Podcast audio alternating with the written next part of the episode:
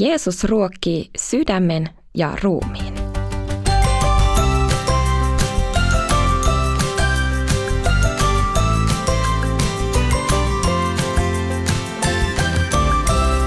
Donkkipodi.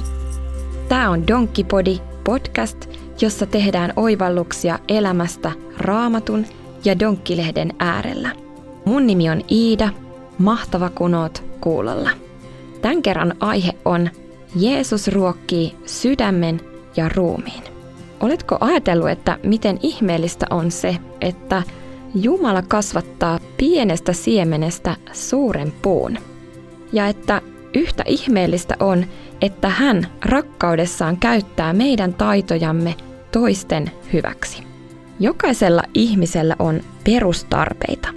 Tällaisia on esimerkiksi ruoka, juoma, lämpö ja lepo. Lisäksi ihminen tarvitsee turvallisuutta, rakkautta ja arvostusta ja mahdollisuuden toteuttaa itseään. Kun nämä perustarpeet on kunnossa, ihminen voi useimmiten hyvin. Ootko koskaan tullut ajatelleeksi, miten Jeesus vastaa näihin tarpeisiimme? Raamatussa Matteuksen evankeliumin luussa 14 sanotaan näin. Illan suussa opetuslapset menivät Jeesuksen luokse ja sanoivat, Tämä on asumatonta seutua ja päivä on jo pitkällä. Lähetä ihmiset pois, että he menisivät kyliin ostamaan itselleen ruokaa.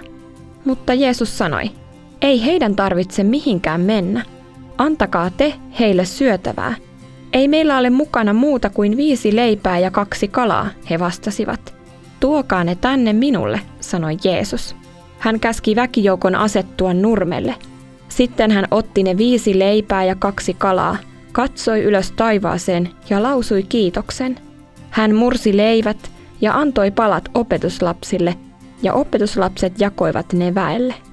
Kaikki söivät kyllikseen, ja tähteeksi jääneitä paloja kerättiin 12 täyttä korillista. Syömässä oli noin 5000 miestä ja lisäksi naisia ja lapsia. Opetuslapset oli huolissaan ihmisten nälästä. He pyysi Jeesusta tekemään asialle jotain, mutta Jeesus antoki tehtävän. Antakaa te heille syötävää. Raamatussa Johanneksen evankelimissa kerrotaan, että opetuslasten löytämät viisi leipää ja kaksi kalaa oli eräällä pienellä pojalla. Miltäköhän hänestä mahtoi tuntua, kun hänen vaatimattomat evänsä ruokkivat Jeesuksen käsien kautta tuhansia ihmisiä. Jeesus osoitti monella tavalla rakkauttaa ihmisiä kohtaan. Usein hän ruokki luokseen tulleet, paransi sairaita ja kohtasi niitä, joita muut hyljeksivät. Hän halusi näyttää ihmisille, että oli todella Jumalan poika. Mutta erityisesti Jeesus halusi näyttää heille Jumalan rakkauden – sen Jeesus näytti ihmeittensä ja sanojensa kautta ja aivan erityisesti antamalla syntejä anteeksi. Kaikkein suurimman rakkauden osoituksen Jeesus teki myöhemmin ristillä. Rukoillaan. Rakas Jeesus, kiitos, että haluat auttaa kaikkia. Auta minuakin näkemään, kuinka paljon rakastat minua ja miten itse voi rakastaa ja auttaa toisia. Amen.